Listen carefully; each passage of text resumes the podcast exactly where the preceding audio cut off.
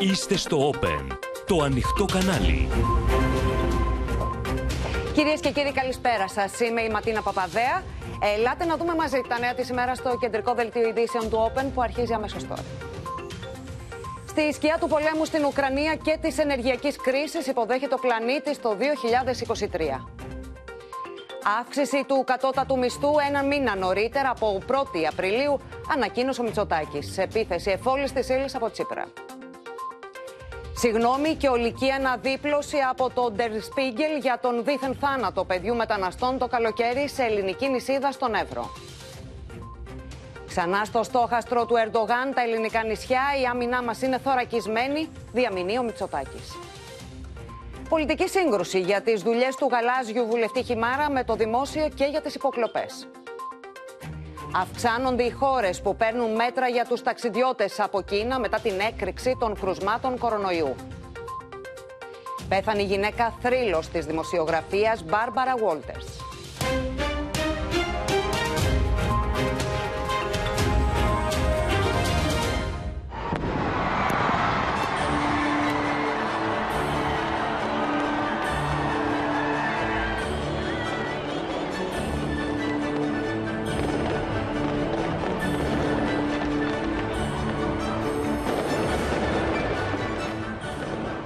Κυρίες και κύριοι, χρόνια πολλά. Λίγες ώρες μας χωρίζουν από την αυγή του 2023 με την Ιφίλιο να αποχαιρετά μια ταραχώδη χρονιά στη σκιά του πολέμου στην Ουκρανία και της ενεργειακής κρίσης. Όλος ο κόσμος υποδέχεται το 2023 με ελπίδα και αγκαλιές στην πρώτη πρωτοχρονιά χωρίς μέτρα από την έναρξη της πανδημίας. Ποδαρικό στο νέο έτος έκαναν χώρες της Ασίας. Φαντασμαγορική ήταν υποδοχή σε Αυστραλία και Νέα Ζηλανδία με εντυπωσιακά πυροτεχνήματα στον ουρανό του Σίδνεϊ και στο Όκλαντ.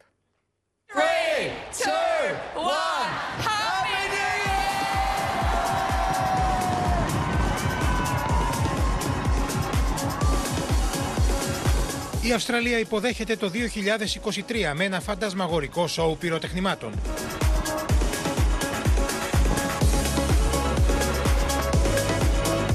Η φημισμένη όπερα του Σίδνεϊ και η γέφυρα φωτίζονται από 100.000 πολύχρωμα βεγγαλικά.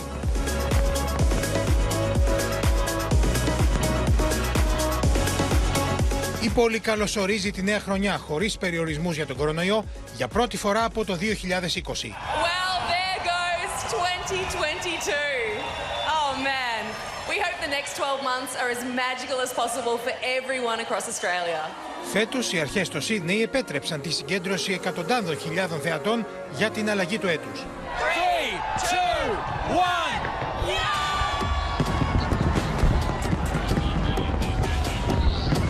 Τρεις ώρες πριν μπει το 2023, οι Αυστραλοί είχαν την ευκαιρία να απολαύσουν ακόμη ένα εορταστικό σοου στο Σίδνεϊ, αφιερωμένο στις παραδόσεις των Αβορήγινων.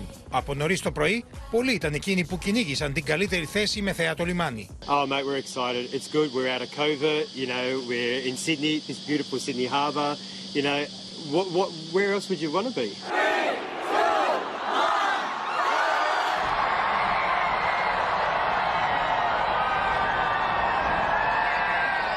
Νωρίτερα η Νέα Ζηλανδία υποδέχτηκε το 2023 με πυροτεχνήματα από το Sky Tower στο κέντρο του Όκλαντ.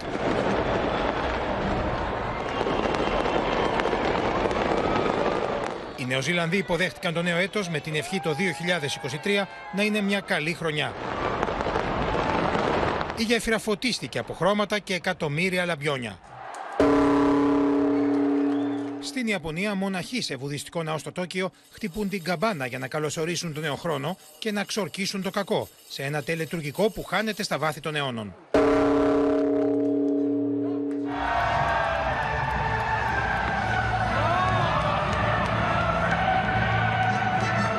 Στην Νότια Κορέα πυροτεχνήματα φωτίζουν τον ουρανό της Σεούλ.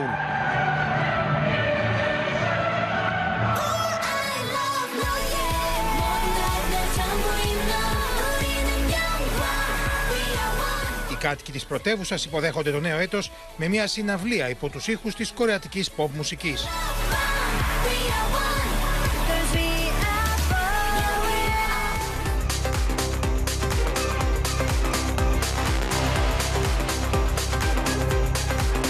Το Hong Kong έκανε ποδαρικό στο 2023 με ένα σοου με πυροτεχνήματα και φωταγώγηση στους ουρανοξύστες στο κινέζικο λιμάνι.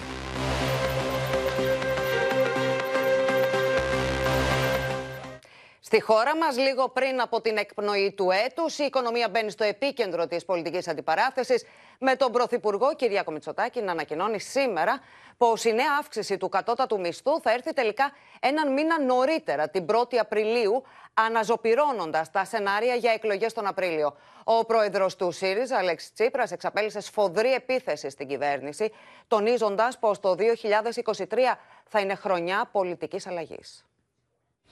Νωρίτερα από την Πρωτομαγιά έρχεται η νέα αύξηση του κατώτατου μισθού, ενισχύοντας τα σενάρια για εκλογές τον Απρίλιο. Στο πρωτοχρονιάτικο μήνυμά του, ο Πρωθυπουργός Κυριάκος Μητσοτάκης ανακοίνωσε πως ο νέος μισθός θα ισχύσει τελικά από την 1η Απριλίου. Από την 1η του μήνα οι συνταξιούχοι θα δουν μετά από πολλά χρόνια αυξήσεις στις συντάξεις τους. Οι γιατροί του ΕΣΥ θα δουν αυξήσεις στις απολαυέ τους. Και πλέον όλοι οι Έλληνες θα ανακουφιστούν από την κατάργηση της εισφοράς αλληλεγγύης. Από το Φεβρουάριο επίσης, η πολιτεία θα καλύπτει ένα σημαντικό μέρος των βασικών εξόδων των οικοκυριών. Ενώ την 1η Απριλίου, νωρίτερα από πέρυσι, θα αυξηθεί και πάλι ο κατώτατος μισθός. Το αρχικό χρονοδιάγραμμα προέβλεπε πως ο νέος μισθός θα ισχύσει από την Πρωτομαγιά, όπως έγινε και το 2022. Πλέον η τρίτη κατά σειρά αύξηση του βασικού μισθού έρχεται ένα μήνα νωρίτερα και συνδυάζεται μοιραία με τον εκλογικό κύκλο που ανοίγει την άνοιξη του 2023. Με τρία παιδιά να μην μπορεί να τους πάρεις ένα, ένα, ένα ψέμα, κάτι να παίξουν. Ρεύματα, νερά, νίκη, όλα. Η κυβέρνηση ετοιμάζεται να φέρει αμέσως μετά τα φώτα νομοθετική διάταξη στη Βουλή για το νέο χρονοδιάγραμμα αύξησης του κατώτατου μισθού εντός του 23. Η διαδικασία θα ξεκινήσει εντός Ιανουαρίου και θα ολοκληρωθεί τέλη Μαρτίου. Παιδιά, ότι δεν είναι καλό είναι. Αρκεί να σταματήσει να παίρνει. Με τον πληθωρισμό να δείχνει τα δόντια του στα νοικοκυριά και τις επιχειρήσεις, η οικονομία βρίσκεται στο επίκεντρο της πολιτικής αντιπαράθεσης που φουντώνει όσο πλησιάζουν οι κάλπες. Το 2023 θα είναι η χρονιά που θα κάνει αυτή την ευχή και την ελπίδα πράξη. Με όρους πολιτικής αλλαγής και όχι συναλλαγής. Με καθαρά χέρια. Με όρους όχι εκδίκησης, αλλά δικαιοσύνης. Εκείνης της δικαιοσύνης που σε όποιο πολιτικό στρατόπεδο και αν ανήκεις, όποιο κόμμα και αν έχεις ψηφίσει, δεν μπορεί να μην την καταλαβαίνεις το 2023 πάντως θα χαρακτηριστεί από την μάχη των μισθών, καθώς ο πληθωρισμός έχει ροκανίσει σημαντικά την αγοραστική δύναμη των οικοκυριών. Ήδη η επικεφαλής της Ευρωπαϊκής Κεντρικής Τράπεζας, Κριστίν Λαγκάρντ, χτυπά καμπανάκι σήμερα, δηλώνοντας ότι οι μισθοί αυξάνονται με ταχύτερο ρυθμό από τον αναμενόμενο και γι' αυτό θα πρέπει να έρθουν και νέες αυξήσεις επιτοκίων.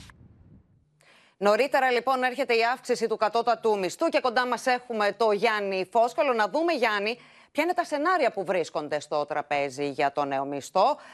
Πού πρόκειται να φτάσει ο κατώτατος μισθός μέσα στη νέα χρονιά. Καλησπέρα, Ματίνα, και χρόνια πολλά. Καταρχήν, α, τα σενάρια λοιπόν είναι τα εξής. Ο κατώτατος μισθός θα ξεκινήσει η διαδικασία για την αύξησή του, όπως είπαμε, μέσα στον Ιανουάριο. Τέλη Μαρτίου, ο αρμόδιος Υπουργός Εργασίας, ο κ. Κωστής Χατζηδάκης, θα εισηγηθεί το νέο μισθό στο Υπουργικό Συμβούλιο για να ισχύσει από 1η Απριλίου. Το σενάριο βάσης καταρχήν είναι τα 751 ευρώ. Είναι μια αύξηση ε, 5,5 με 6%. Τι σημαίνει σενάριο βάσης; Σενάριο βάσης σημαίνει ότι αυτή θα είναι η ελάχιστη αύξηση που θα δούμε τα 751 ευρώ. Και γιατί το λέω αυτό, διότι τα 751 ευρώ ματίνα είναι ο μισθός σε προμνημονιακά επίπεδα. Ήταν σε αυτό το επίπεδο όταν μειώθηκε τον Φεβρουάριο του 2012 με την πράξη του Υπουργικού Συμβουλίου στο πλαίσιο του Δευτέρου Μνημονίου. Έτσι μειώθηκε από τα 751 τότε στα 586 μέσα σε μία νύχτα και χρειάστηκαν 10 ολόκληρα χρόνια για να επιστρέψουμε στο επίπεδο που ήταν τότε ο κατώτατος μισθός, δηλαδή 751 ευρώ. Ωστόσο, αυτό που ακούω είναι ότι ένα πολύ πιθανό σενάριο είναι να κινηθούμε και λίγο πάνω από αυτό το επίπεδο, δηλαδή κοντά στο 7 με 8% όπως θα είναι ε, περίπου και οι αυξήσεις των συντάξεων που θα δούμε από τον Ιανουάριο. Έτσι, ο μισθός θα φτάσει σε ένα επίπεδο κοντά στα 770 ευρώ, ενώ οι πλέον αισιόδοξοι περιμένουν α, ένα σενάριο κοντά στο 10%. Μην ξεχνάμε πως είναι και εκλογική χρονιά το 2023 και όλα συνδυάζονται με αυτό. Σε αυτή την περίπτωση ο μισθός θα φτάσει κοντά στα 780, δηλαδή πιο κοντά στα 800 ευρώ, όπως ζητούσε και η αξιωματική αντιπολίτευση. Αυτά είναι τα βασικά σενάρια. Ποιου αφορά τώρα ο κατώτερο μισθός; Αφορά ένα σημαντικό πληθυσμό μισθωτών, πάνω από 700.000, είτε εργάζονται με μερική είτε με πλήρη απασχόληση, καθώς ε, πιάνει όλο αυτόν τον πληθυσμό. Το ζητούμενο βέβαια είναι τι θα γίνει με όλους τους υπόλοιπους εργαζόμενους που αμείβονται με το μέσο μισθό Ματίνα. Και μένει να το δούμε. Γιάννη, να σε ευχαριστήσουμε πολύ. Τη Χριστουγεννιάτικη αγορά τώρα ζέστανη καταβολή δώρων και επιδομάτων με την κίνηση να κρίνεται ως ικανοποιητική. Η ακρίβεια όμως σε είδη διατροφής και ενέργεια έκανε τους καταναλωτές πιο μετρημένους και τους εμπόρους να κάνουν ταμείο με ανάμεικτα συναισθήματα. Νομίζω μετά από την COVID περίοδο, φέτος τουλάχιστον δεν θα άκοβα κάτι την περίοδο των γιορτών. Γέμισε από κόσμο σήμερα η Ερμού για τα ψώνια της πρωτοχρονιάς.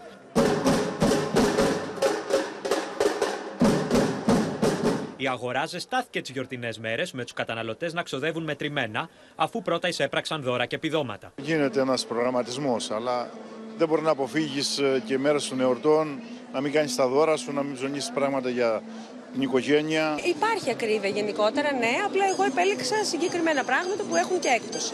Ο εμπορικός κόσμος εκφράζει μια πρώτη ικανοποίηση για τον τζίρο των Χριστουγέννων, όμως υπάρχουν φόβοι για το τι θα ακολουθήσει το 2023 με την ακρίβεια και το ενεργειακό κόστος. Πήγαμε πάρα πολύ καλά και τουλάχιστον θα βγάλουμε τα έξοδα για το Δεκέμβρη. Πρέπει να βοηθήσει και η κυβέρνηση και το κράτος τους μικρομεσαίους. Με γλυκό πικρή γεύση κλείνει το 2022 για τον εμπορικό κόσμο, που είδε κινητικότητα από τους καταναλωτές, αλλά περιορισμένα έξοδα λόγω της ακρίβειας. Ήμασταν πιο άνετοι τις άλλες χρονιές. Εντάξει, πάλι τη βγάζουμε. Αλλά είναι. Δεν ελπίζω το 23 τίποτα το χειρότερο, τίποτα το καλύτερο. Κάπως έτσι θα παραμείναμε. Για ένα μεγάλο χρονικό διάστημα του 23. Πολλοί εμπορικοί σύλλογοι έχουν βγάλει αποφάσεις ώστε τα καταστήματα να παραμείνουν κλειστά στις περιοχές τους τη Δευτέρα 2 Ιανουαρίου. Ωστόσο, δεν ισχύει γενική απαγόρευση και όσα καταστήματα και σούπερ μάρκετ το επιθυμούν μπορούν να είναι ανοιχτά την επόμενη Δευτέρα. Με πληρότητες που φτάνουν το 100% εστιατόρια, κέντρα διασκέδασης και αίθουσες ξενοδοχείων ετοιμάζονται για το ρεβεγιόν της πρωτοχρονιάς σε λίγες ώρες. Η διασκέδαση σε αρκετές περιοχές όμως ξεκίνησε από νωρίς το μεσημέρι. Όπως στη Θεσσαλονίκη, όπου ο κόσμος κατέκλυσε τα καταστήματα εστίασης για φαγητό, χορό και πάρτι διαρκείας.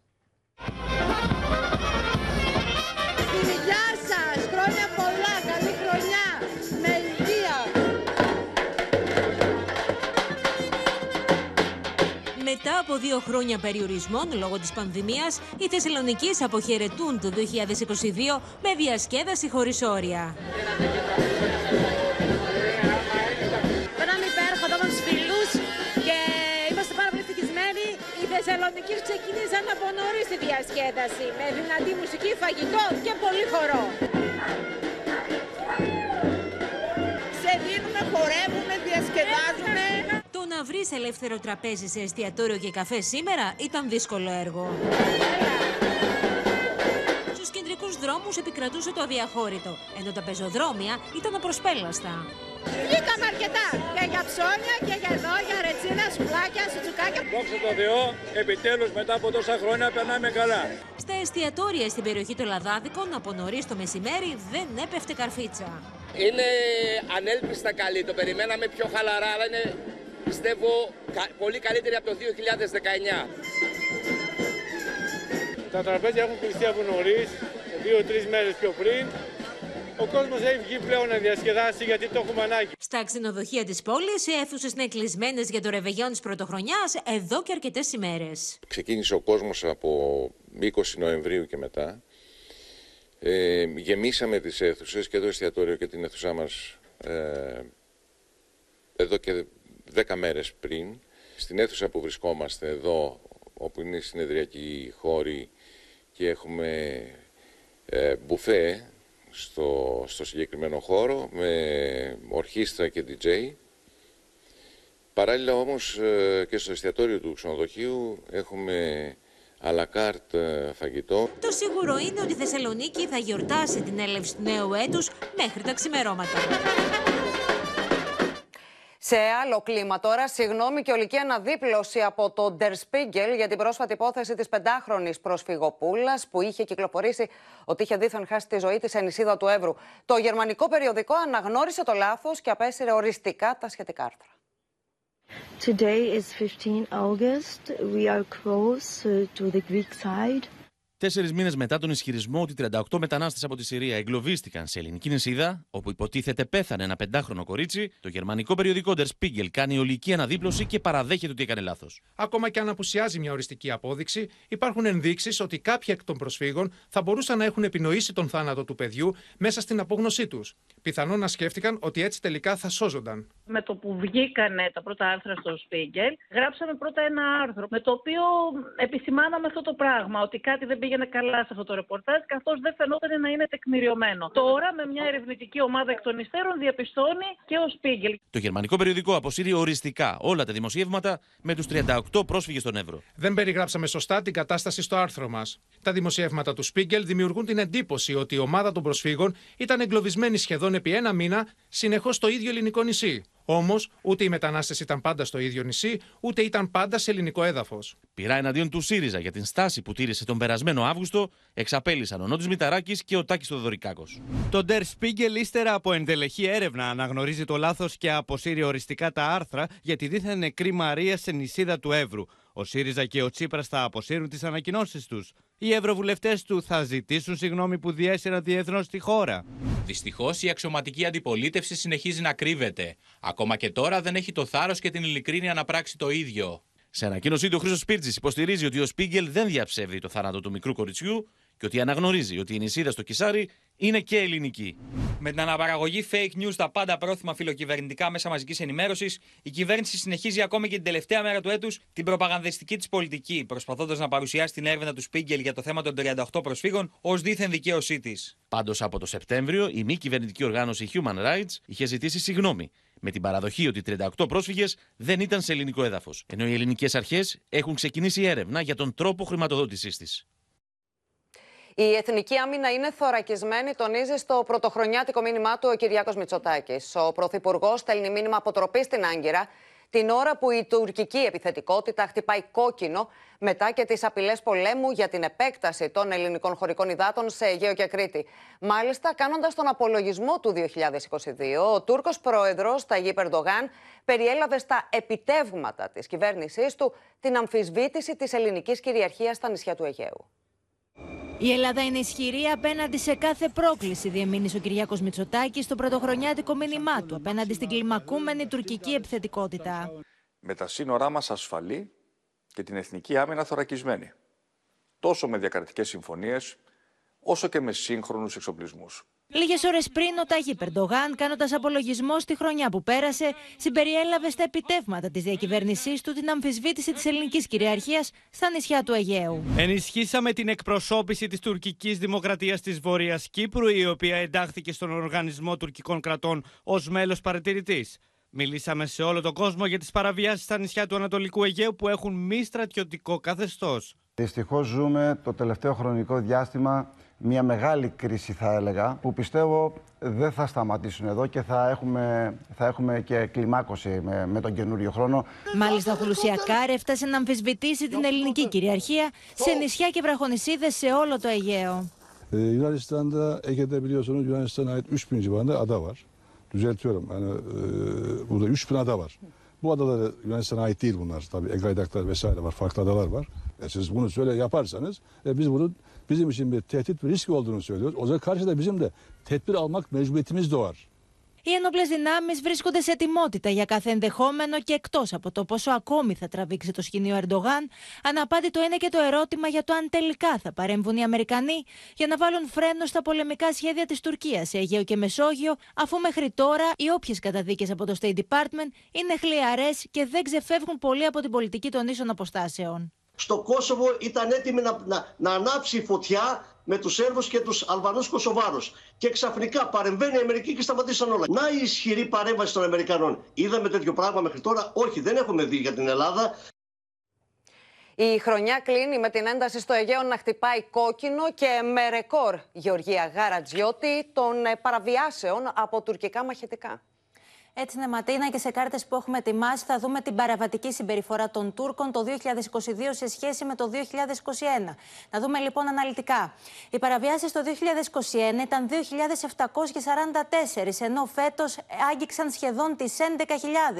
Οι υπερπτήσεις σε ελληνικά νησιά ήταν πέρσι 48, ενώ φέτος είναι 244. Είναι πέντε φορές μεγαλύτερος αριθμός. Οι εμπλοκές το 2021 ήταν 145, ενώ φέτος 330 ο αριθμό του δηλαδή διπλασιάστηκε. Μάλιστα, οι υπερπτήσεις και οι εμπλοκές Ματίνα πλησιάζουν τα επίπεδα της ελληνοτουρκικής κρίσης το καλοκαίρι του 20, τότε που να θυμίσουμε οι στόλοι των δύο χωρών ήταν αντιμέτωποι στο Αιγαίο. Οι ελληνικές νόπλε δυνάμεις Ματίνα παραμένουν σε αυξημένη επιχειρησιακή ετοιμότητα σε ξηρά αέρα και θάλασσα.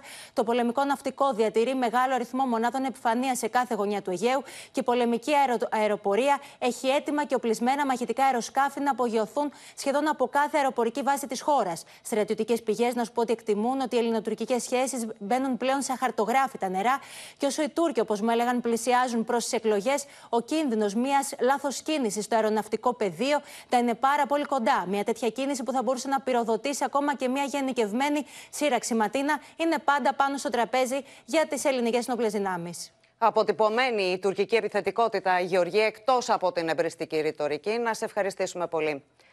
Η υγειονομική ανησυχία, κυρίες και κύριοι, αναζωπηρώθηκε ανά τον πλανήτη λόγω της χαλάρωσης των περιορισμών και της έξαρσης των κρουσμάτων κορονοϊού στην Κίνα. Ο Παγκόσμιος Οργανισμός Υγείας ζητά διαφάνεια από το Πεκίνο που ανοίγει τα σύνορά του, οθώντας σε λήψη μέτρων άλλες χώρες και στην Ευρώπη που παίρνουν έκτακτα μέτρα για τους ταξιδιώτες από την Κίνα. Από νοσοκομείο σε νοσοκομείο σε μεγάλες πόλεις της Κίνας η εικόνα είναι η ίδια. Ασφικτικά γεμάτοι χώροι, ασθενείς που περιμένουν επί ημέρες σε φορεία, σε διαδρόμους για να εξεταστούν. Τα θύματα του COVID όλο ένα και αυξάνονται μετά την χαλάρωση των περιοριστικών μέτρων. 五 η ραγδαία εξάπλωση του κορονοϊού στην Κίνα λίγες ημέρες πριν από το άνοιγμα των συνόρων της προκαλεί συναγερμό σε παγκόσμιο επίπεδο. Στην Ευρώπη, μετά την Ιταλία και την Ισπανία, η Βρετανία ανακοίνωσε μέτρα ασφαλείας για όσους ταξιδεύουν από την Κίνα. People traveling into England, just England for the moment, uh, with uh, uh, coming from China will be tested pre-departure for COVID, and uh, they will not be allowed to enter without proof that they do not have COVID. Είχε προηγηθεί η Γαλλία που έλαβε παρόμοιο μέτρο για όσους έρχονται από την Κίνα, την ώρα που τα γαλλικά νοσοκομεία αρχίζουν ξανά να ασφικτιούν από τα κρούσματα του COVID σε συνδυασμό με τους ασθενείς με γρήπη.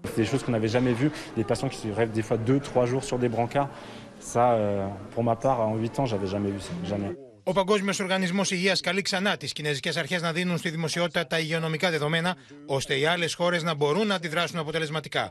Το Πεκίνο απαντά ότι τα στοιχεία που ανακοινώνει για την εξάπλωση του κορονοϊού ανταποκρίνονται στην πραγματικότητα. Mayoritario de los vacunados procedentes de China tienen la vacuna china que todos sabemos que la eficacia es absolutamente relativa, o sea, yo diría que es muy baja.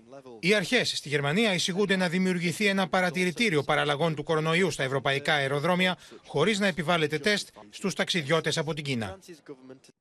Και πάμε να συνδεθούμε με τη Μαρία Ρόνη. Μαρία, η Ευρωπαϊκή Ένωση βλέπουμε ότι για άλλη μία φορά δεν μπορεί να αντιμετωπίσει συντονισμένα τους κινδύνους από την έξαρση των κρουσμάτων κορονοϊού στην Κίνα. Χρόνια πολλά, Ματίνα, κυρίες και κύριοι. Πράγματι, χωρίς ε, κοινή στρατηγική παραμένει η Ευρωπαϊκή Ένωση για τους ταξιδιώτες που έρχονται από την ε, Κίνα.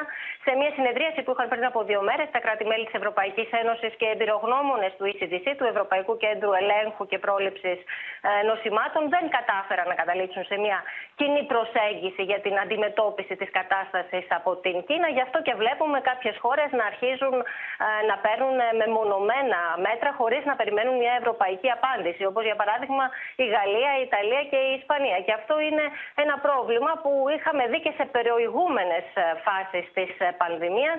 Η Ευρωπαϊκή Ένωση και η Ευρωπαϊκή Επιτροπή τονίζουν ότι ε, χρειάζεται μια συντονισμένη ευρωπαϊκή απάντηση και συνεννόηση με την Κίνα. Η Επίτροπος Υγείας Στέλλα Κυριακίδου έστειλε χθες επιστολή στους 27 Υπουργούς Υγείας της Ευρωπαϊκής Ένωσης, λέγοντας, εξηγώντας μάλλον ότι η Επιτροπή παρακολουθεί στενά τις εξελίξεις στην Κίνα, με, όπου υπάρχουν αυξήσεις ε, των κρουσμάτων, αλλά και τις πιθανές επιπτώσεις των ταξιδιών από την Κίνα στις ευρωπαϊκές ε, χώρες. Τώρα, τις επόμενες ημέρες, ανάλογα και με τις εξελίξεις στην Κίνα, δεν αποκλείεται να δούμε ευρωπαϊκές συστάσεις ε, για όσους σχεδιάζουν από την Ευρώπη να ταξιδέψουν προς την Κίνα ή να επιστρέψουν από την Κίνα.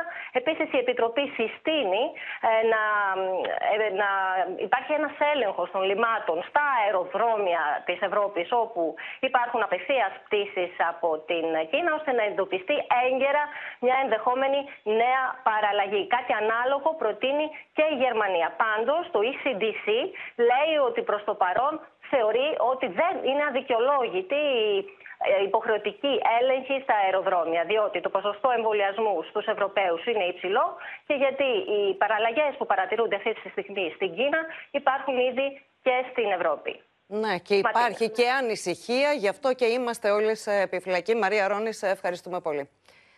Στα καταφύγια θα υποδεχθούν κυρίες και κύριοι εκατομμύρια Ουκρανοί τη νέα χρονιά, καθώς συνεχίζονται οι βομβαρδισμοί σε πολλές πόλεις αλλά και στο Κίεβο, όπου τουλάχιστον ένας άνθρωπος σκοτώθηκε και δεκάδες τραυματίστηκαν από το σημερινό χτύπημα σε κατοικημένη περιοχή. Πολλαπλές εκρήξεις και η Ουκρανία σε συναγερμό. Επικρατεί πανικός. Μαζική επίθεση με 20 πυράβλους εξαπέλυσε η Ρωσία σύμφωνα με τις Ουκρανικές αρχές, από τους οποίους οι 12 αναχαιτίστηκαν από την αεράμινα. Πλήγματα σε Κίεβο, Ζαπορίζια, Μικολάευ και Χμελνίτσκι. Στο επίκεντρο των χτυπημάτων και τρεις συνοικίες του Κιέβου, με αποτέλεσμα ένας άνθρωπος να χάσει τη ζωή του και δεκάδες να τραυματιστούν. Ανάμεσά τους και ένας δημοσιογράφος από την Ιαπωνία. Στόχος για ακόμη μία φορά ήταν ενεργειακές υποδομές. Και ήδη το 30% του Κιέβου έχει βυθιστεί στο σκοτάδι. Ενώ καταστροφές υπέστη ξενοδοχείο της πρωτεύουσας και παιδική χαρά.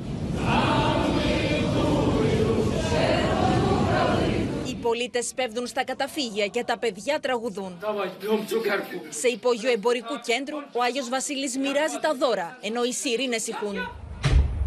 Ενώ Ουκρανοί αξιωματούχοι μιλούν για μια ακόμη μαζική επίθεση στην εκπνοή του χρόνου, ο Υπουργό Άμυνα τη Ρωσία, σε μήνυμά του για την πρωτοχρονιά, είπε ότι η νίκη τη χώρα του είναι αναπόφευκτη και ευχαρίστησε το στρατό που θυσιάζεται για την πατρίδα του.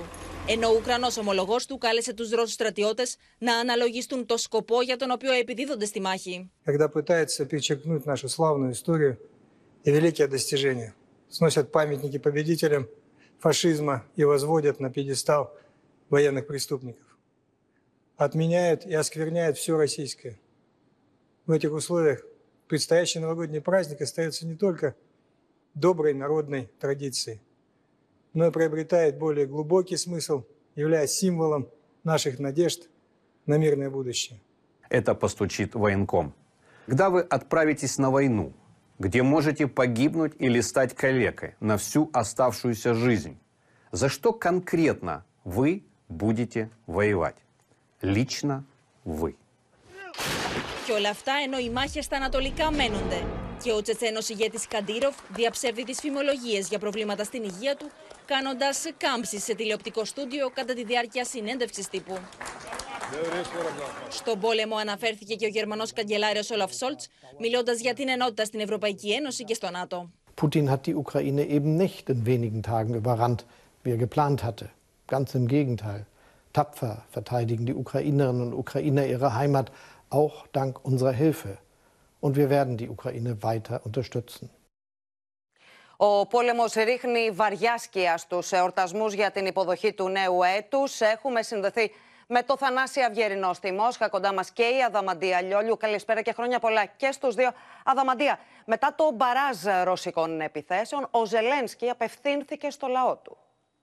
Οι προβλέψεις Ματίνα των Ουκρανών για ένα μαζικό χτύπημα την παραμονή της πρωτοχρονιάς έγιναν πραγματικότητα με αυτή την πολλαπλή πυραυλική επίθεση που είχαμε σήμερα. Και πριν από λίγο ο πρόεδρος της Ουκρανίας απευθύνθηκε στο λαό του αναφερόμενος και σε αυτό το χτύπημα που συνέβη νωρίτερα το μεσημέρι. Χαρακτήρισε την Ρωσία για ακόμη μια φορά ένα κράτος τρομοκρατίας. Όπως είπε ακόμη και αυτοί που εκτελούν τις εντολές του πρόεδρου τους ή του αρχηγού των ενόπλων δυνάμεων πλέον και στρέφονται κατά της Ουκρανίας δεν μπορούν να συγχωρεθούν. Ενώ αναφέρθηκε και για ακόμη μία φορά στο γεγονός ότι η Ρωσία στρέφεται κατά των άμαχων πολιτών, με αποτέλεσμα φυσικά και ένας άνθρωπος να χάσει τη ζωή του, αλλά και δεκάδες να τραυματιστούν. Όπως είπε ο πρόεδρος Πούτιν, κρύβεται πίσω από τον στρατό του, έστω και αν ο ίδιος θέλει να φαίνεται πως είναι μπροστά. Σε ανάλογο μήκος κύματο ήταν και οι δηλώσεις του επικεφαλής στρατιωτικής διοίκησης του Κιέβου, ο οποίος έκανε λόγο για κινησμό από την πλευρά της Ρωσίας με αυτή τη μαζική πυραυλική επίθεση, την παραμονή της πρωτοχρονιάς. Και τώρα, Ματίνα, να επισημάνουμε πως έχουμε σημαντικά προβλήματα στην ηλεκτροδότηση. Στόχος ήταν για μία ακόμη φορά ενεργειακές εγκαταστάσεις. Χτυπήθηκαν ωστόσο και αστικές υποδομές. Ο Δήμαρχος του Κιέβου ανέφερε ότι το 30% της πόλης έχει βυθιστεί στο σκοτάδι, ενώ πριν από λίγο και ο Υπουργός Ενέργειας της Ουκρανίας κάνει λόγο για την πιο δύσκολη περίοδο διακοπών Χριστουγέννων και Πρωτοχρονιάς. Ενεργειακά καταβάλλεται μεγάλη προσπάθεια, γίνεται ένας αγώνας δρόμου. Όλοι είναι επιποδός για να μπορέσουν να αποκαταστήσουν το ηλεκτρικό δίκτυο της χώρας. Με εκατομμύρια Ουκρανούς δωματία να δίνουν μάχη επιβίωσης. Να σε ευχαριστήσουμε πολύ. Τώρα σφοδρά πειρά κατά της Δύσης περιείχε θανάσει το πρωτοχρονιάτικο μήνυμα του Ρώσου Προέδρου Βλαντιμίρ Πούτιν. Καλησπέρα από τη Μόσχα και καλή χρονιά σε όλους ή πιο σωστά σε όσους το αξίζουν. Ο Βλαντίμιρ Πούτιν για πρώτη φορά στα χρονικά μαγνητοσκόπησε το καθιερωμένο πρωτοχρονιάτικο μήνυμά του στην έδρα της νότιας διοίκησης του Ρωσικού στρατού μαζί με Ρώσους στρατιωτικούς. Ε, εκεί απένιμε το παράσημο του Αγίου Γεωργίου στον ε, Σεργή Σουροβίκιν, τον διοικητή των ρωσικών δυνάμεων στην ε, Ουκρανία και βέβαια μιλώντας στους στρατιωτικούς αλλά και στο μήνυμα το οποίο μαγνητοσκόπησε εκτόξευσε βέλη εναντίον της Δύσης λέγοντας ότι οι δυτικοί πολιτικοί έλεγαν συνεχώς ψέματα για την ειρήνη και για τις προθέσεις τους περί ειρήνης στην Ουκρανία, ενώ στην πραγματικότητα την ίδια στιγμή οι δυτικές κυβερνήσεις ενίσχυαν τους νεοναζί και τους εξόπλιζαν.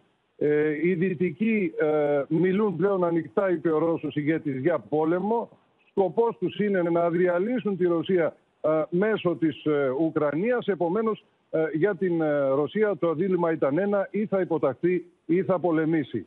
Στο ίδιο κλίμα και οι άλλοι Ρώσοι ηγέτες, οι επικεφαλείς της ρωσικής ηγεσίας, ο Δημήτρη Μεντρέδεφ είπε ότι η Ρωσία θα βάλει τέλος στο εγκληματικό φασιστικό καθεστώς στο Κίεβο.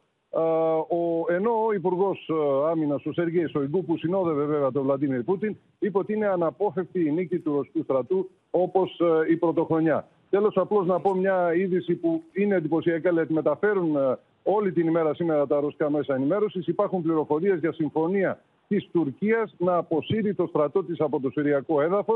Ε, αν επιβεβαιωθεί, θα είναι μια εντυπωσιακή εξέλιξη. Προετοιμάζεται συνάντηση των Υπουργών Εξωτερικών Συρία και Τουρκία ε, τον Ιανουάριο. Μάλιστα. Θανάση, να σε ευχαριστήσουμε πολύ και στο σημείο αυτό μπορούμε να ακούσουμε ένα απόσπασμα από τα όσα είπε ο Ρώσος Πρόεδρος. Просто Россию подогнали к этой черте. Или все сдавать, или бороться. Но пока у нас есть такие люди, как вы и ребята, и девушки, которые рядом с вами, конечно, сдавать ничего нельзя. Нужно только бороться, только вперед. Επιστροφή στην εσωτερική πολιτική επικαιρότητα. Θέμα με το γαλάζιο βουλευτή Θέμη Χιμάρα φαίνεται πω προκύπτει, καθώ ο ίδιος επιβεβαίωσε τις πληροφορίες της εφημερίδας Δοκουμέντο, σύμφωνα με τις οποίες η εταιρεία του έκανε δουλειές με το δημόσιο. Για την ώρα, πάντως, ζήτημα για διαγραφή του δεν τίθεται από τη Νέα Δημοκρατία, ενώ εχμηρά είναι τα σχόλια της αντιπολίτευσης. Και Στη μακροσκελή απάντησή του για το δημοσίευμα της εφημερίδας Δοκουμέντο, ο γαλάζιος βουλευτής Θέμης Χιμάρας επιβεβαιώνει ότι η εταιρεία του έκανε δουλειές με τους οργανισμούς τοπικής αυτοδιοίκησης, ενώ αμφισβητεί το ύψος των συμβάσεων. Παράλληλα, δηλώνει άγνοια για το ασυμβίβαστο. Όταν εξελέγει βουλευτής το 2019, δεν γνώριζα πως θα πρέπει να αλλάξω κάτι σε σχέση με την επιχείρησή μου. Η αναγκαιότητα της ενασχόλησής μου με τα κοινά και η επιμακρών παραμονή μου στην Αθήνα για την άσκηση των κοινοβουλευτικών μου υποχρεώσεων με απομάκρυνε από την προσωπική εποπτεία της επιχείρησής μου όπως συνέβαινε στο παρελθόν. Αυτό έχει ως αποτέλεσμα η επιχείρησή μου να εξακολουθεί να συνεργάζεται με τους οργανισμούς τοπικής αυτοδιοίκησης. Δηλώνω δε ότι θα προβώ άμεσα σε ενέργειες για να αρθεί το υφιστάμενο κόλλημα στο πρόσωπό μου. Η δραστηριότητα του Θέμη Χιμάρα, με δεδομένο το ασυμβίβαστο που έχουν οι βουλευτές για δουλειές με το δημόσιο, προκαλεί πολιτικές αντιδράσεις. Αυτή τη φορά πρόκειται για 400.000 ευρώ. Μικρό ποσό μπροστά στον κύριο Μαραβέγια και τον κύριο Πάτσι στα 8,5 δισεκατομμύρια ευρώ των απευθείας αναθέσεων της κυβέρνησης προς κάθε λογής φίλους της. Νέα Δημοκρατία, το κόμμα των Ανοίξερων και η σαπίλα σε όλο της το μεγαλείο. Θέμα διαγραφής του Θέμη Χιμάρα για την ώρα τουλάχιστον η Νέα Δημοκρατία λέει πως δεν υφίσταται. Η εξήγηση λέει συγκεκριμένα πράγματα. Λέει τι έχει γίνει. Ο άνθρωπος δεν αρνείται ότι αυτό συνέβη προφανώς. Ε, λέει πως έχει συμβεί. Από εκεί και πέρα ε, Τίθεται θέμα διαγραφής του όμως, γιατί λέει για 30 δημόσιους φορείς εδώ για δουλειές 400.000 ευρώ από το δημόσιο. δεν τίθεται θέμα διαγραφής. Δεν τίθεται, λέει. Πόσους να διαγράψουν, θα πέσουν κάτω από το 151 μετά τον μπάτσι. Τεράστια αλληλεγγύη της, ε, ε, των μπλε παραγόντων. Κύριε Μητσοτάκη, τελικά πόσους πάτσιδες έχει παραταξή σας που ως συνήθως δεν ξέρουν ή αυτοί ή δεν ξέρετε εσείς; Γι' αυτό σας ονομάζουμε Μητσοτάκης ΑΕ και γι' αυτό πρέπει να φύγετε. Μόνιμο πεδίο πολιτικής αντιπαράθεσης παραμένει στο μεταξύ το θέμα των ε, υποκλοπών με το πρόσωπο του αρχηγού ΓΕΘΑ Κωνσταντίνου Φλόρου να παραμένει στην επικαιρότητα μετά το δημοσίευμα της εφημερίδας Δοκουμέντο ότι παρακολουθεί το από την ΕΕΠ. Δικαιοσύνη παντού ζήτησε ο Αλέξης Τσίπρας στο πρωτοχρονιάτικο μήνυμά του. Λάδες στη φωτιά της σύγκρουσης για τις υποκλοπές, ρίχνει νέο δημοσίευμα, σύμφωνα με το οποίο το Μέγαρο Μαξίμο ενημερωνόταν για τα αποτελέσματα της παρακολούθησης του αρχηγού ΓΕΘΑ Κωνσταντίνου Φλόρου. Σύμφωνα με την εφημερίδα Δοκουμέντο, ο στρατηγός Φλόρος βρισκόταν στο ακουστικό της ΕΕΠ για δύο μήνες για αγοροπολισία γεννήτων. Η δικαιοσύνη είναι ο καθένας από εμάς. Η αλλαγή είναι ο καθένας από εμάς.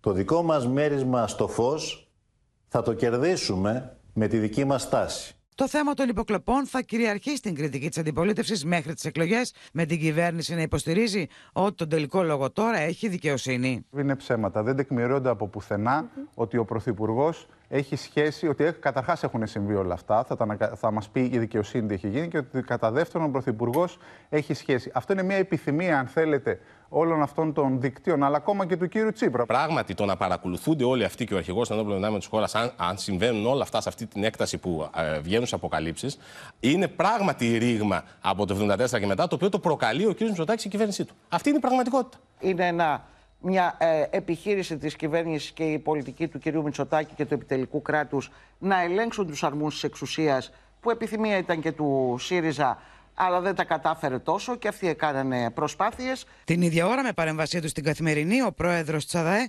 Χρήστος Ράμος, ξεκαθαρίζει με νόημα ότι η ανεξάρτητη αρχή δεν προτίθεται να παραμείνει σιωπηλός παρατηρητής. Δεν προβλέπεται από τον νόμο προληπτική παρέμβαση της δικαστικής εξουσίας στη δράση της αρχής, η οποία είναι συνταγματικά κατοχυρωμένη. Σε ένα κράτος δικαίου, αν ασκηθεί τέτοια προληπτική παρέμβαση, τότε απλώς δεν υπάρχει ανεξάρτητη αρχή. Ευχές για υγεία και ευημερία για το 2023 δέχθηκαν η πολιτιακή και πολιτική ηγεσία, ακούγοντας τα κάλαντα της πρωτοχρονιάς. Στα μηνύματά τους, οι αρχηγοί των ε, κομμάτων αναφέρθηκαν στην πολιτική επικαιρότητα.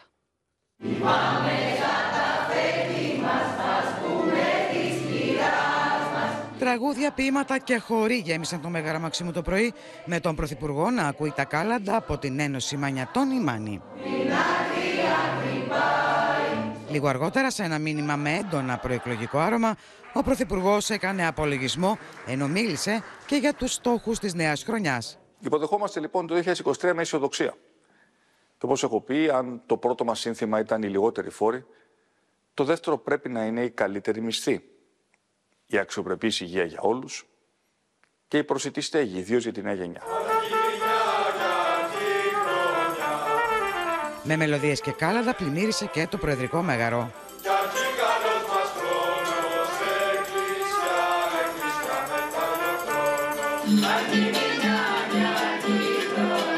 Κάλαντα από την Ήπειρο και την Κρήτη άκουσε στη Χαριλάου Τρικούπη ο Νίκος Ανδρουλάκης.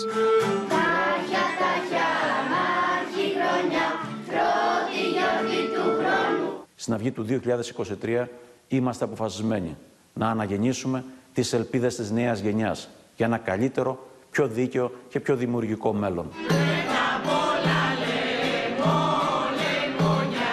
Σε ορταστικό κλίμα, οι πυρώτες τα έψαλαν στο Γενικό Γραμματέα του Κομμουνιστικού Κόμματος. Ο ελληνικός λαός μπορεί και πρέπει να παρέμβει στις εξελίξεις να γίνει ο ίδιος ο πρωταγωνιστής αυτών των εξελίξεων με τους αγώνες του, γιατί πολιτικοί σωτήρες, πολιτικοί μεσίες δεν υπάρχουν. Τα πρωτοχρονιάτικα μηνύματά τους έστειλαν ο Κυριάκος Βελόπουλος και ο Γιάννης Βαρουφάκης. Και το 2023 θα είμαστε πιστοί σε αυτό που κάναμε και το 2022. Να παλέψουμε για την Ελλάδα και τους Έλληνες. Χρειάζεται όμως και η βοήθεια δική σας. Εύχομαι το 2023, παρά τους κακούς ιονούς, να μας ανοίξει νέες οδούς συνεργασίας, συνέργειας και ειρήνης. Κάθε γωνιά της χώρας ετοιμάζεται για το καλωσόρισμα του νέου έτους. Σήμερα, παραμονή πρωτοχρονιάς, με χάλκινα, κάλαντα, βασιλόπιτες και έθιμα που περνάνε από γενιά σε γενιά. Μικροί και μεγάλοι χόρεψαν, τραγούδισαν και έστειλαν ευχέ υπό τους ήχους παραδοσιακή μουσικής. Από άκρη άκρη ακούστηκαν σήμερα τα κάλαντα της πρωτοχρονιάς. Από μικρούς ε,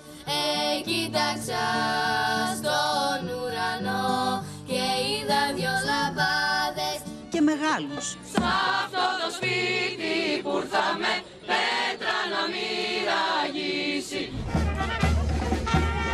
Τα χάλκινα πλημμύρισαν τους δρόμους της Καλαμπάκας.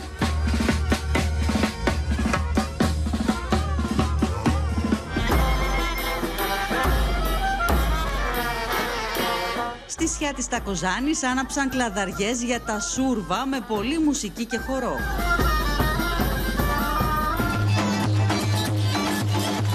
Το δρόμενο Καμίλες και Τιβιτζίδες είναι ένα από τα πιο γνωστά πρωτοχρονιάτικα έθιμα της Ανατολικής Ρωμιλίας, το οποίο αναβίωσε και φέτος στην Κομωτινή.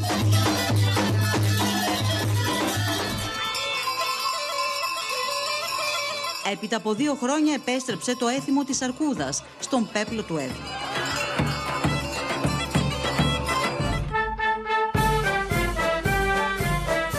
Βασιλόπιτα που δεν λείπει από κανένα σπίτι έχει την τιμητική της. Μάλιστα, η μεγαλύτερη βάρους 7 τόνων που παρασκευάστηκε στον Δήμο Περιστερίου έσπασε όλα τα ρεκόρ.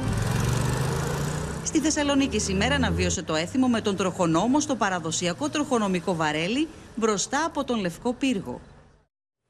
Αντίστροφα μετρούν όλες οι μεγάλες πόλεις ε, της ε, χώρας για να αποχαιρετήσουν το 2022. Πάμε να δούμε πώς θα υποδεχθούν το νέο χρόνο Αθήνα και Θεσσαλονίκη. Έχουμε συνδεθεί με τον Γιάννη Ρίγο και την Αναστασία Αργυριάδου. Καλησπέρα, χρόνια πολλά και στους δύο. Γιάννη, στην πλατεία Συντάγματος είναι το ραντεβού για το Δήμο Αθηναίων. Πράγματι, Ματίνα, η Αθήνα ετοιμάζεται να ζήσει την πιο λαμπερή ε, βραδιά του χρόνου για να ε, υποδεχθεί το νέο έτος, το 2023, με ένα θέαμα υψηλής ε, αισθητικής εδώ στην πλατεία Συντάγματος. Όσοι περνούν εδώ από το σημείο κάτω από το Χριστουγεννιάτικο δέντρο σταματούν για να βγάλουν μία φωτογραφία με τον Άγιο Βασίλη. Σε λίγη ώρα από τώρα, ο Μάριος Φραγκούλης και ο Γιώργος Περί θα τραγουδήσουν εδώ αγαπημένες μελωδίες και ένα πρόγραμμα ειδικά φτιαγμένο για τις φετινές γιορτές. Εδώ ήδη έχει ξεκινήσει, όπως βλέπουμε, να μαζεύεται ο κόσμος στην πλατεία Συντάγματος και όλοι φυσικά περιμένουν την αντίστροφη μέτρηση για τα εντυπωσιακά πυροτεχνήματα με την αλλαγή του χρόνου ε, εδώ στην πλατεία Συντάγματος Ματίνα. Μάλιστα. Και η Θεσσαλονίκη τώρα, Αναστασία, βλέπουμε να ετοιμάζεται με πυροτεχνήματα και μουσική. Με ένα φαντασμαγορικό σοου πυροτεχνημάτων θα υποδεχθεί τη νέα χρονιά και Θεσσαλονίκη. Όμως εδώ το ξέφρενο πάρτι έχει ξεκινήσει από νωρίς το μεσημέρι και συνεχίζεται μέχρι και αυτή την ώρα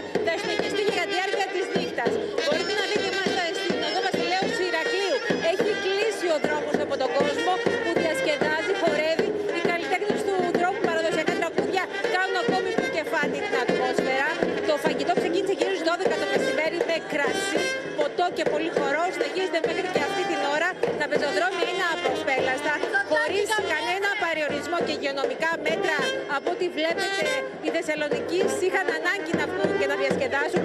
Αυτό δείχνει η ανταπόκρισή τους. Και από ό,τι λένε, θα γυρίσουν στο σπίτι τους μόλις ξημερώσει, Ματίνα. Μάλιστα. Να σε ευχαριστήσουμε πολύ, Αναστασία.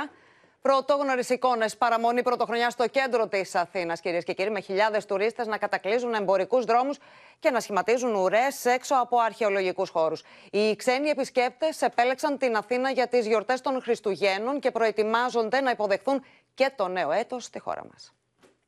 Παραμονή πρωτοχρονιά και η γιορτινή Αθήνα δεν έχει σταματήσει να υποδέχεται τουρίστε από όλο τον κόσμο. Because of uh, new, uh, new Year's Eve and uh, fireworks uh, on uh, Acropolis, and uh, for fun. Tonight we will be at Syntagma Square and uh, in some uh, restaurant. Το πρωί ο πεζόδρομος της Διονυσίου Αεροπαγήτου θύμιζε καλοκαίρι.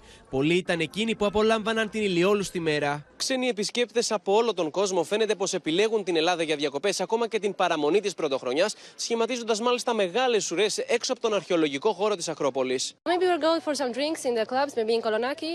Uh, and today we're visiting the Acropolis. My friends are for the first time in uh, Greece. Οι απευθείας πτήσει σχεδόν σε καθημερινή βάση από την Αμερική, αλλά και οι κρουαζιέρες που συνεχίζονται λόγω του καλού καιρού, έχουν κάνει την Αθήνα πόλο έλξης για τους ξένους επισκέπτες. Για τα δεδομένα της εποχής πραγματικά υπάρχει ζήτηση και αγορές όπως από το Ισραήλ, από την Αμερική, από την Κύπρο δείχνουν μια πολύ μεγάλη προτίμηση για την πόλη μας, για την Αθήνα. We are in Greece now for New Year, but uh, for um, Easter we are going to Corfu. Σύμφωνα με στοιχεία της Τράπεζας της Ελλάδος, η μέση δαπάνη ανά ταξίδι φέτος αυξήθηκε κατά 10,1% σε σχέση με το 2019 και η τουριστική σεζόν επιμηκύνθηκε σημαντικά και κατά τη διάρκεια του χειμώνα. Θετικά μέχρι στιγμής είναι και τα δεδομένα για τη νέα τουριστική σεζόν. Ακόμα για τους μήνες τον Ιανουάριο, Φεβρουάριο και Μάρτιο υπάρχουν πολύ μεγάλες ε, προκρατήσεις ε, από πολλές αγορές. Well, it was closer to home, it was cheaper, and of course temperatures are better than in Romania, where we have 2 degrees for, for Christmas and for New Year's Eve.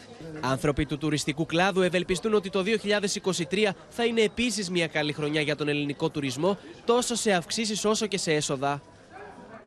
Έφυγε από τη ζωή η γυναίκα θρύλος της δημοσιογραφίας Μπάρμπαρα Βόλτερ, η πρώτη γυναίκα που ανέλαβε ποτέ την παρουσίαση βραδινού τηλεοπτικού δελτίου ειδήσεων και εξασφάλισε ιστορικές συνεντεύξεις από διεθνείς ηγέτες και διασμότητες για την Αμερικανική τηλεόραση.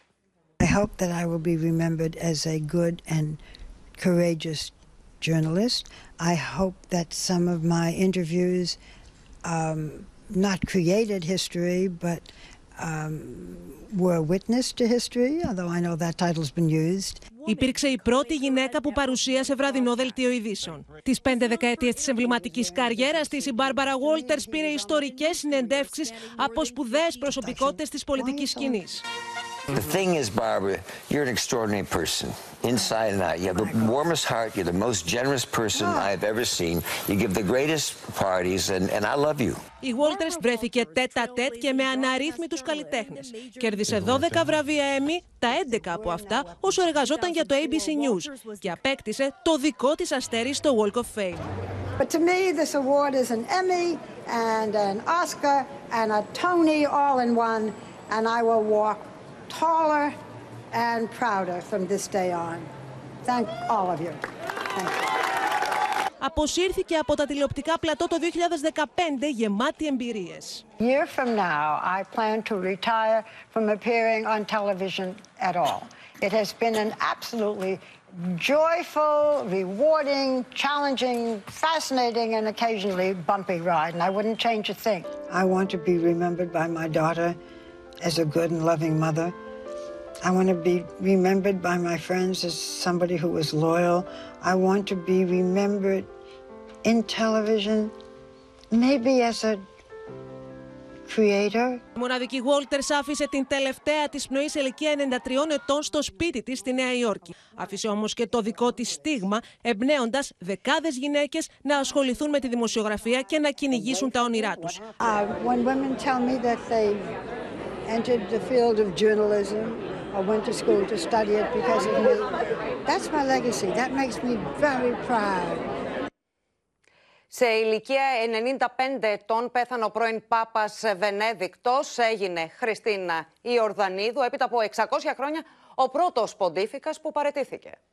Έτσι είναι, λίγο πριν εκπνεύσει το 2022 έφυγε από τη ζωή στα 95 του, άλλωστε η υγεία του δεν ήταν καθόλου καλά τα τελευταία χρόνια. Ήταν και ο λόγος που παρετήθηκε και πράγματι ήταν ο πρώτος τους τελευταίους έξι αιώνες που παρετήθηκε για λόγους υγείας. Ο Βενέδικτος, ο 16ος Ματίνα, εξελέγει στις 19 Απριλίου του 2005 και ήταν ο πρώτος Γερμανός Πάπας ε, τα τελευταία χίλια χρόνια. Να σου πω ότι έμεινε, ηγήθηκε στην ε, Καθολική Εκκλησία για λιγότερο από 8 χρόνια χρόνια είχε το προσωνύμιο, το Ροτβάιλερ του Θεού. Ήταν πολέμιο των αμβλώσεων, της ευθανασίας, του γάμου των ομόφυλων ζευγαριών. Κατά τη διάρκεια της θητείας του, το θυμάται και όλος ο κόσμος, είχαν ξεσπάσει και αυτά τα σκάνδαλα για τη σεξουαλική παρενόχληση ανηλίκων από ιερείς. Και είχε εμπλακεί και ο ίδιος κατά κάποιο τρόπο, όπως είχε γίνει γνωστό, όταν ήταν αρχιεπίσκοπος του Μονάχου, επετράπησε έναν κληρικό που ασελγούσε σε ανηλίκους να επιστρέψει στα καθήκοντά του. Ε, ήταν ο πρώτος ποντίφικας που είχε παρετηθεί τους, ε, για λόγους υγείας. Γι' αυτό όμως τον Μάλιστα. θυμόμαστε περισσότερο από όλα, Ματίνα. Χριστίνα, να σε, ευχαριστούμε πολύ, να σε ευχαριστήσουμε πολύ. Αποκαλυπτήρια στις ΗΠΑ για τις φορολογικές δηλώσεις του πρώην Προέδρου. Ο Τραμπ, όπως έδειξε έρευνα ειδικής επιτροπής, ως πρόεδρος, επικαλεί το ζημίες και έτσι δεν πλήρωσε ούτε σέντ σε φόρους για το 2020. Ενώ σύμφωνα με τον Guardian, διατηρούσε τραπεζικούς λογαριασμούς ακόμα και στην Κίνα. Σχεδόν ούτε ένα σεντ φαίνεται ότι δεν πλήρωνε ο Ντόναλτ Τραμπ για τις φορολογικές υποχρεώσεις των τελευταίων έξι ετών. Σύμφωνα με τις φορολογικές δηλώσεις που δόθηκαν στη δημοσιότητα, ο Αμερικανός πρώην πρόεδρος απέφευγε κατά συρροή να καταβάλει οποιαδήποτε φορολογική υποχρέωση προς το Αμερικανικό δημόσιο. There's been reporting, there's been um, uh, previous uh, testimony about how Donald Trump reported losses in many years on his taxes. Uh, partly because of carry-through losses from some of these companies that he owns. Μάλιστα, ο Αμερικανός πρώην πρόεδρος φαίνεται να διατηρούσε τραπεζικούς λογαριασμούς ακόμα και στην Κίνα, στη Βρετανία και στην Ιρλανδία από το 2015 ως το 2017. The seizure of these confidential records was completely unconstitutional. There is no legitimate legislative purpose for their action. Την ίδια ώρα, η άρνηση του Τραμπ να αποκαλύψει τις οικονομικές συναλλαγές του κατά τη διάρκεια της υποψηφιότητάς του ως Προέδρου σηματοδοτεί την κορύφωση της μάχης δημοκρατικών και ρεπουμπλικανών. The great USA divide will now grow far worse. The radical left Democrats have weaponized everything, but remember that this is a dangerous two-way street. Η έκθεση για τα φορολογικά στοιχεία εγείρει πολλά ερωτηματικά σχετικά με την ακρίβεια τεράστιων εκτόσεων για φιλανθρωπικούς σκοπούς που διεκδίκησε ο Τραμπ σε αρκετές από τις φορολογικές δηλώσεις του. What Donald Trump does is collects money from businesses he has and then the businesses lose money. He uses those losses to offset the income that flows into his pocket. Overall, he's a terrible businessman. Η δημοσιοποίηση των φορολογικών στοιχείων του Ντόναλτ Τραμπ έρχεται την ώρα που ο ίδιος είναι υποψήφιος πρόεδρος για το 2024. Και στο σημείο αυτό ολοκληρώθηκε το κεντρικό δελτίο ειδήσεων. Μείνετε στο Open. Αμέσως μετά η σατυρική εκπομπή Λάβα και στις 9 ο Γιάννης Μπέζος υποδέχεται στο Ό,τι αγαπώ τη Μελίνα Ασλανίδου μαζί με αγαπημένους ηθοποιούς για να υποδεχθούμε το 2023 με πολλή μουσική και αγαπημένα τραγούδια. Λίγο πριν τα μεσάνυχτα θα συνδεθούμε ζωντανά με το Δήμο Θεσσαλονίκης για την αλλαγή της χρονιάς. Κυρίες και κύριοι, από όλους εμάς εδώ στο Open Ευχές για καλή χρονιά με υγεία και ειρήνη. Καλό βράδυ, χρόνια πολλά.